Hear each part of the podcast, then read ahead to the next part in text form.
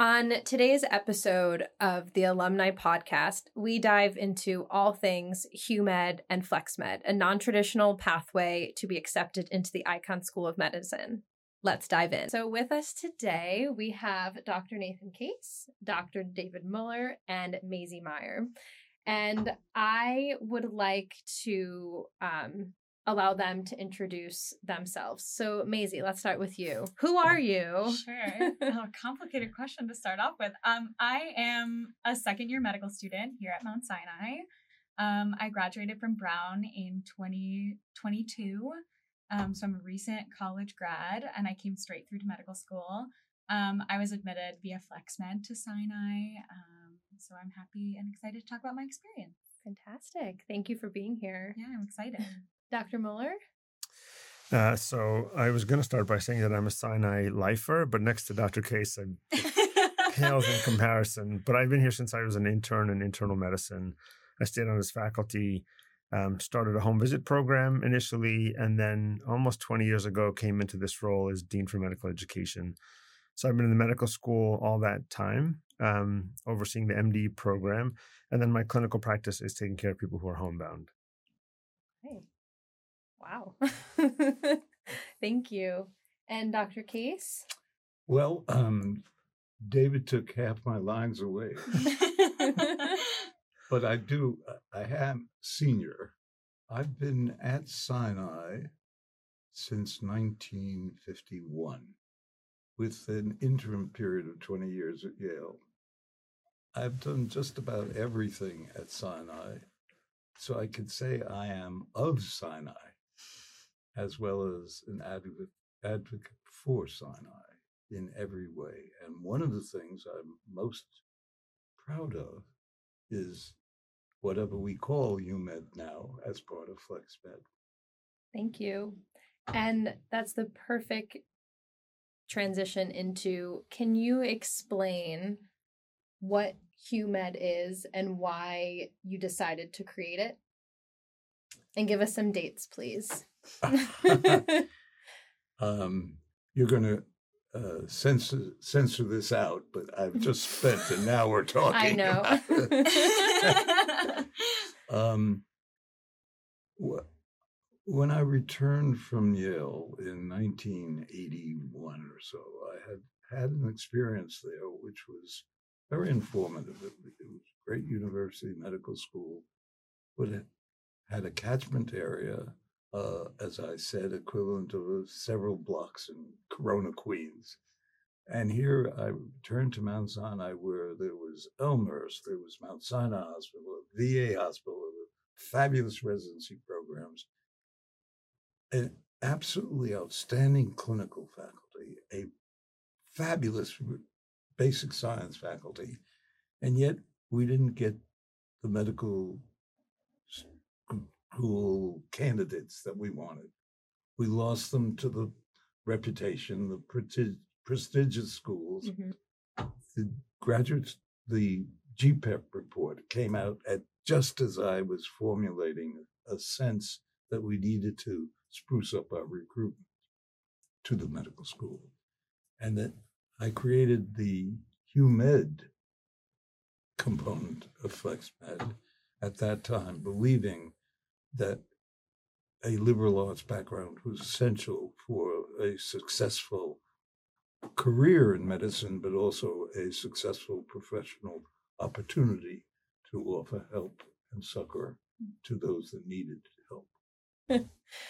so hum just just to make it clear, HuMed stands for humanities medicine. May I Thank give you. you that little piece? I went one of the colleges that I went to was was uh, Brandeis mm-hmm. because it didn't have a medical school, had a great reputation. And around what year was this? Uh, this was at the start. It was eighty eight or something like that, nineteen eighty eight. And I arrived on this gorgeous, gorgeous campus, uh, uh, HuMed uh, in Waltham, and I saw these various encampments, bonfires, tents, and signs no ham on campus. and I, didn't, uh, I went to the president And I said, I didn't understand. oh, don't worry. That's because they're protesting our decision to, to serve non kosher food. Dr. Muller, in your own words, can you please explain what HUMED is and what FlexMed is and what FlexMed stands for? Sure. So FlexMed is is the natural extension of hu- the Humanities and Medicine program. The Humanities and Medicine program was an uh, an early assurance program to medical school for students who um, had a humanities background were taking a humanities major as undergraduates. And all we did was take the concept and expand it out to any student in any school, not the, the initial small group of schools that were part of the pilot program. Um, it didn't make a difference to us what major you had. If at that point in your education as a sophomore, you were poised enough, mature enough, thoughtful enough to apply to medical school and meet our expectations or have those credentials, we thought you'd be a great match for what medicine needs, which is, yes, um, an immersion in the humanities for those for whom it's really important, but it could be an immersion in biochemistry or in mm-hmm. computer science or in engineering or in a million other things. That's terrific. And how have you seen what has the success of the program been? Uh, what has the success been? So I, I think it's been enormously successful. The way I take the question is how do we know that it's been sure. successful? So we we don't we chose specifically not to measure success based on size. In other words, the, the HUMED program started with a very, very small cohort. It slowly grew over the course of time. When we created FlexMed, we increased that to about somewhere between a quarter and a third of the entire entering class. But we weren't going to measure success um, by the metric of could we fill the class with FlexMed students? Because the mm-hmm. answer is we could easily fill the class. We could fill four classes with FlexMed candidates, and their their credentials and accomplishments are just remarkable. Um, the success that we chose to, the way we chose to define success was um, the degree to which this program became more widely known across schools all over North America and also across all majors. So it wasn't really just humanities related. And the degree to which that contributed to the diversity of experiences, the diversity of thinking in the class. And how did that contribute to the environment here that students entered as a medical student? Did it enrich the environment or not? And the sense that we have is that the answer is yes to all of those things. Many more schools across North America are familiar with the program. Students come to us from every conceivable uh, academic background um, and I think the student experience has been that it is incredibly enriching because you end up as a medical student here meeting people who come to medicine through all these different pathways. That's terrific and leads very well into Maisy that we have here today. So, Maisy, why FlexMed? Why Mount Sinai? Why why are you here? Why did you choose to to be here? Um, well, I can be very candid. Um, I applied to FlexMed because my dad told me to. um, are you are you from That's New York? York? success right there. No. My dad, um, I remember he called me in, in December of 2019 when I was filling out my application. I was 19 years old when I applied to medical school, which was extremely, um, it was a little bit stressful, um, but also just like such a gift that I was even able to do that. Um, but he called me and he's like, You have to apply to this program. You have to apply to this program. And I was like, deep in finals, I was like, Dad, I, I cannot do this right now. Like, please don't make me do this right now. He's like, No, you have to do it. You have to do it. So I came home for winter break that year um, and I did the applications. And as time went on, I got more and more invested in the program and more and more invested in Sinai and really excited about the opportunity until like by the time the acceptances were rolling around, I was like, oh my God, I really, really hope that I get into this program. Um, and I think a lot of my friends, like we reflect on this pretty often. Um, the friends that I have here that are FlexMed students, um, just that, you know, I think that you would be hard pressed to find a student that would not look at a program like FlexMed and say, oh my God, that's a huge benefit. Like you have flexibility to take the classes that you want in undergrad, you have flexibility um, to do things after undergrad before you come to medical school.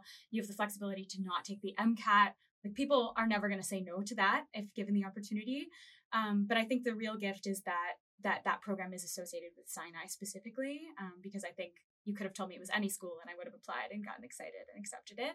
But the fact that it's here is just so, so lucky um, because I have never really like felt this way about an institution, like felt proud to be a part of it and proud to be a student here and to be um, a voice to be a student here. Uh, it just, it, it really, I never felt that way about an institution. What was the application process like? So from when you applied to when you stepped foot through the door, what did that time period look like? Um, yeah, complicated uh, and very emotional. Um, I so the application starts with um, a bunch of essays, recommendations. You have to get recommendations from both high school teachers and college professors, um, which I think was the biggest struggle for me. Is like how how do you know college professors as a sophomore in college? It's really tough. Um, you have to get those recommendations. You have to submit your grades. Um, and mainly i think a lot of it is the writing. So like what you write about in terms of like why you want to be a doctor what you'll do um, with the extra flexibility that's provided to you by the program um, and sort of like what it means to you to be a doctor and what's important to you about being a doctor. And sort of the standard things in a medical school application with the added aspect of like why um, do you want this flexibility um, and what are you going to do with it? And then there was i was actually right after, of course, December of 2019, um, in the winter of 2020 was when COVID pandemic began. Um, so we were the first class to not have in-person interviews. Um, so we uh, ended up doing, we ended up having to do a Casper test, which is a, a like decision making ethics test. I don't even know how to describe it, but it was an online exam, and then we. Um, hmm. And then we had interviews on Zoom. Um, it was the, the most stressful day of my whole life was that interview um, i got off that interview and i was convinced that i did not get in um, who did you interview with like dr muller are you part of the interviewing process Mm-mm. no okay no. i actually don't i don't even remember yeah i just fine. remember it was a faculty member and a student okay um and a current flexmed student it as was well or just no it was a fourth year medical student okay. at the time so would have been like many many years ago um and I was just so wound up. I was like, I truly like. I think that the content of that interview immediately left my head the second it was done. So I was like, I will not retain anything that just happened. I just am glad it's over. I'm glad it's done. Um, and I have this distinct memory of July 1st. They had told us that the results were going to come out in middle to the end of July, but they ended up being on July 1st. Um, and I was totally not expecting it.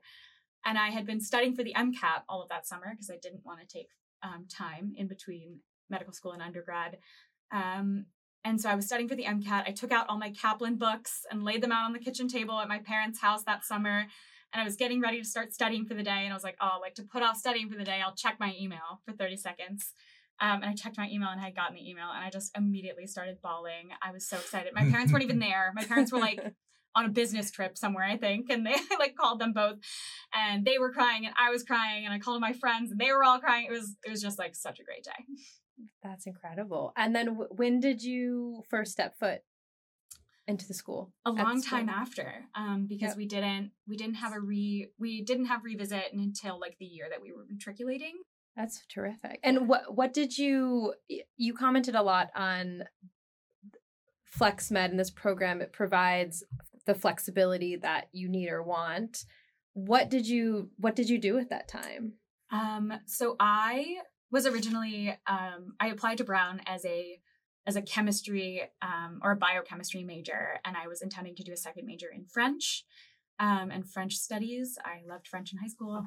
Um, and so as I was applying to FlexMed, I was actually in the process of um, so I ended up being a chemistry major instead of biochemistry because why make your life easier, right? Do the harder thing.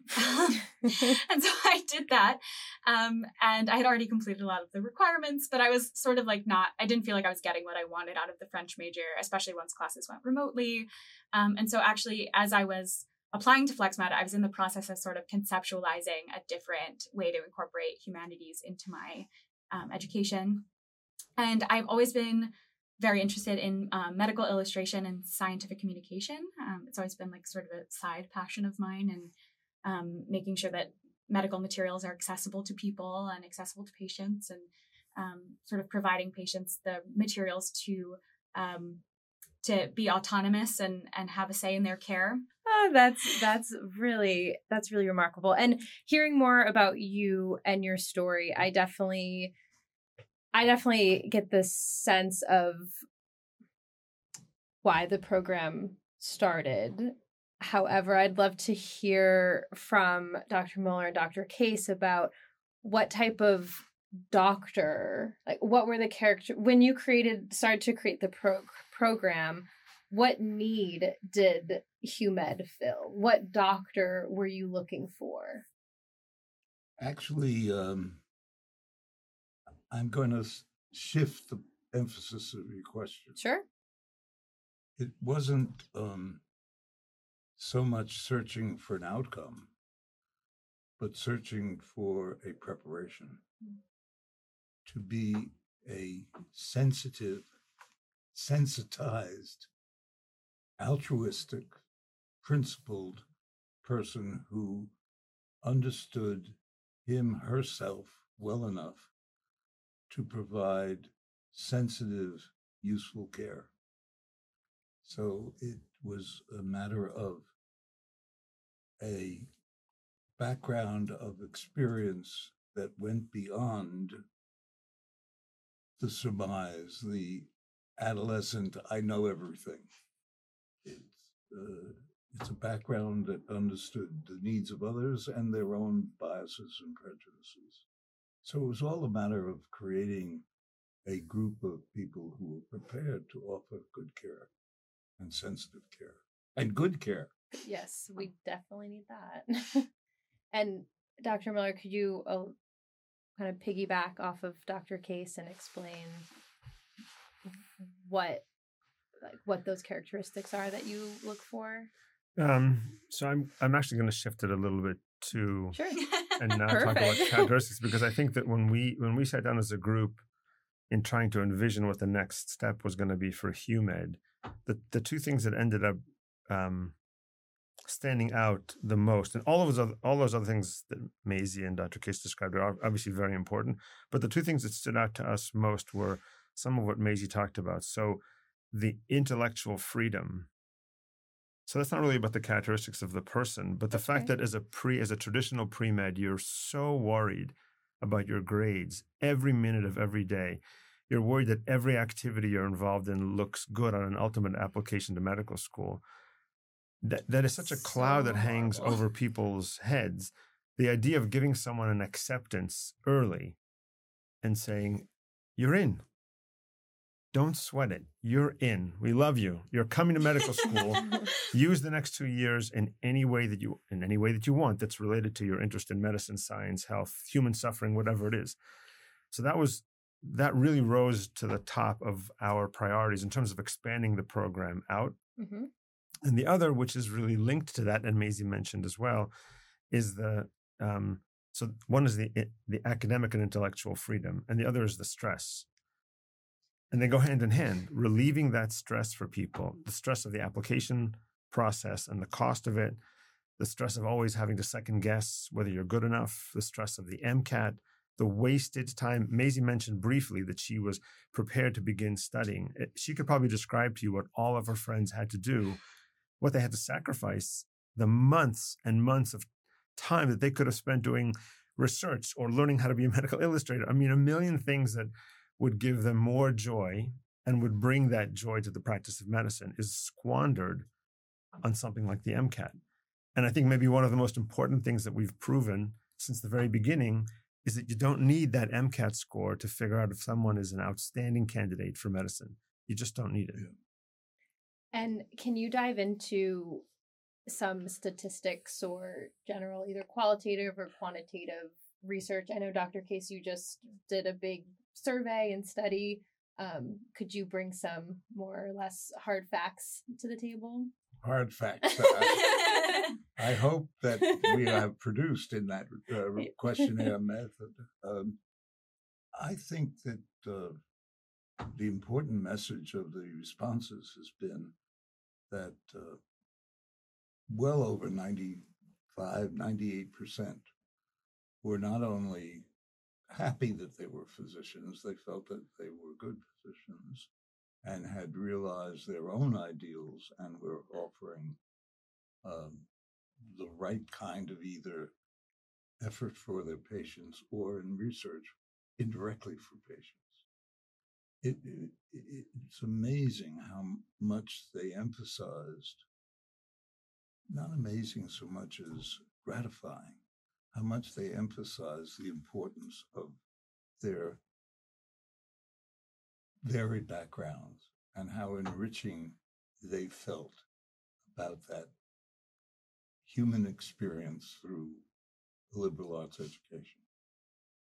So quantitation, no, I would call it good quali- qualification. And I have to say that we have gotten just remarkable women and men um, into the class. Some of them in Maisy's class, a couple of them in classes that preceded hers. Um, and like FlexMed and HuMed, they add something special to the environment mm-hmm. here. Their background is different. Their lived experiences obviously are different. Um, and uh, I, I, we're just really, really proud of that. There may be other things that come up in the future, other partnerships, mm-hmm. um, but that one I think has really been a great, another great step forward for us. They also are older, so they make it so we can have class babies. so there's like babies that are taken care of by the whole class. It's awesome. That's very sweet. Yeah. That's so nice. Another added benefit. A benefit, total benefit. Absolutely. is um, extending off of uh, your comment, Dr. Muller, is Mount Sinai one of the few institutions that offers this non-traditional pathway? Do you know if this is if many institutions offer this? Do you have any gauge as Sure. Yeah. Yeah, I mean there are very up until I would say 5 7 years ago there was almost nothing else nationally. Okay. Um in the last five to 10 years, a couple of other programs have cropped up. Um, some of them strikingly similar to mm-hmm. ours, which is great. Yeah, because we love to be. Sounds copied. like Mount Sinai is kind of the trailblazer there. The greatest form of flattery, right? Yep. um, most of them, as far as I know, um, have been on a pretty small scale. So for example, a medical school will partner with a particular undergraduate institution, mm-hmm. and that will be the partnership. Um, none of them have come close to expanding it in the way that we did, both in terms of the numbers that enter the class every year and the number of schools that are eligible to apply. Okay. So we're still unique in that sense. Um, I hope it catches on more. We would love the mm-hmm. competition. Mm-hmm. Why not? I mean, every year when we look at candidates, there are, as I said before, hundreds of unbelievably qualified students. Um, who could fill a class and they deserve the opportunity to have that early assurance mm-hmm. for all the reasons that we described before. Absolutely. And what is how would from all of your individual opinions, how would you like to see the program grow and what does the future of FlexMed look like? And I don't know who wants to start. The boss. Yeah. Well, um, I think we should be very happy where it is now. Mm-hmm. I think there's room for growth in both elements uh, the open ended candidates as well as the liberal arts candidates. I think expansion of it and really undoing the burdens of the traditional pre-med so that they have an opportunity for at least some portion of the enrichment that the HUMEDs have or the military. It's worth to devote yourself to diversity. It's worthy to welcome those that come off the ground by their own bootstraps. Mm-hmm. mm-hmm. So to take an, another step, uh, a lot of what we've learned from the program from the beginning, but more so in the last 10 or 15 years, is seeing the cohort of candidates who apply, who clearly makes it in, who's just on the cusp. I mean, they're so good, so good, but just, you know, there has to be a, a cutoff somewhere. Um, which of those students, sophomores in college, who almost made it who come from these communities new Americans, immigrant families, underserved communities.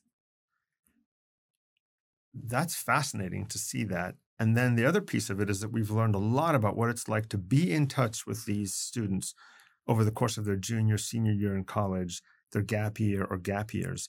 Some students aren't in touch with us at all, except for sort of the minimum reporting of your GPA, which is fine. But more and more students are in touch with us a lot. And we find ourselves advising, counseling them informally, but sort of bleeding into the formally. And we have just an incredible, incredibly rich resources here of faculty who are doing research and clinical mentors.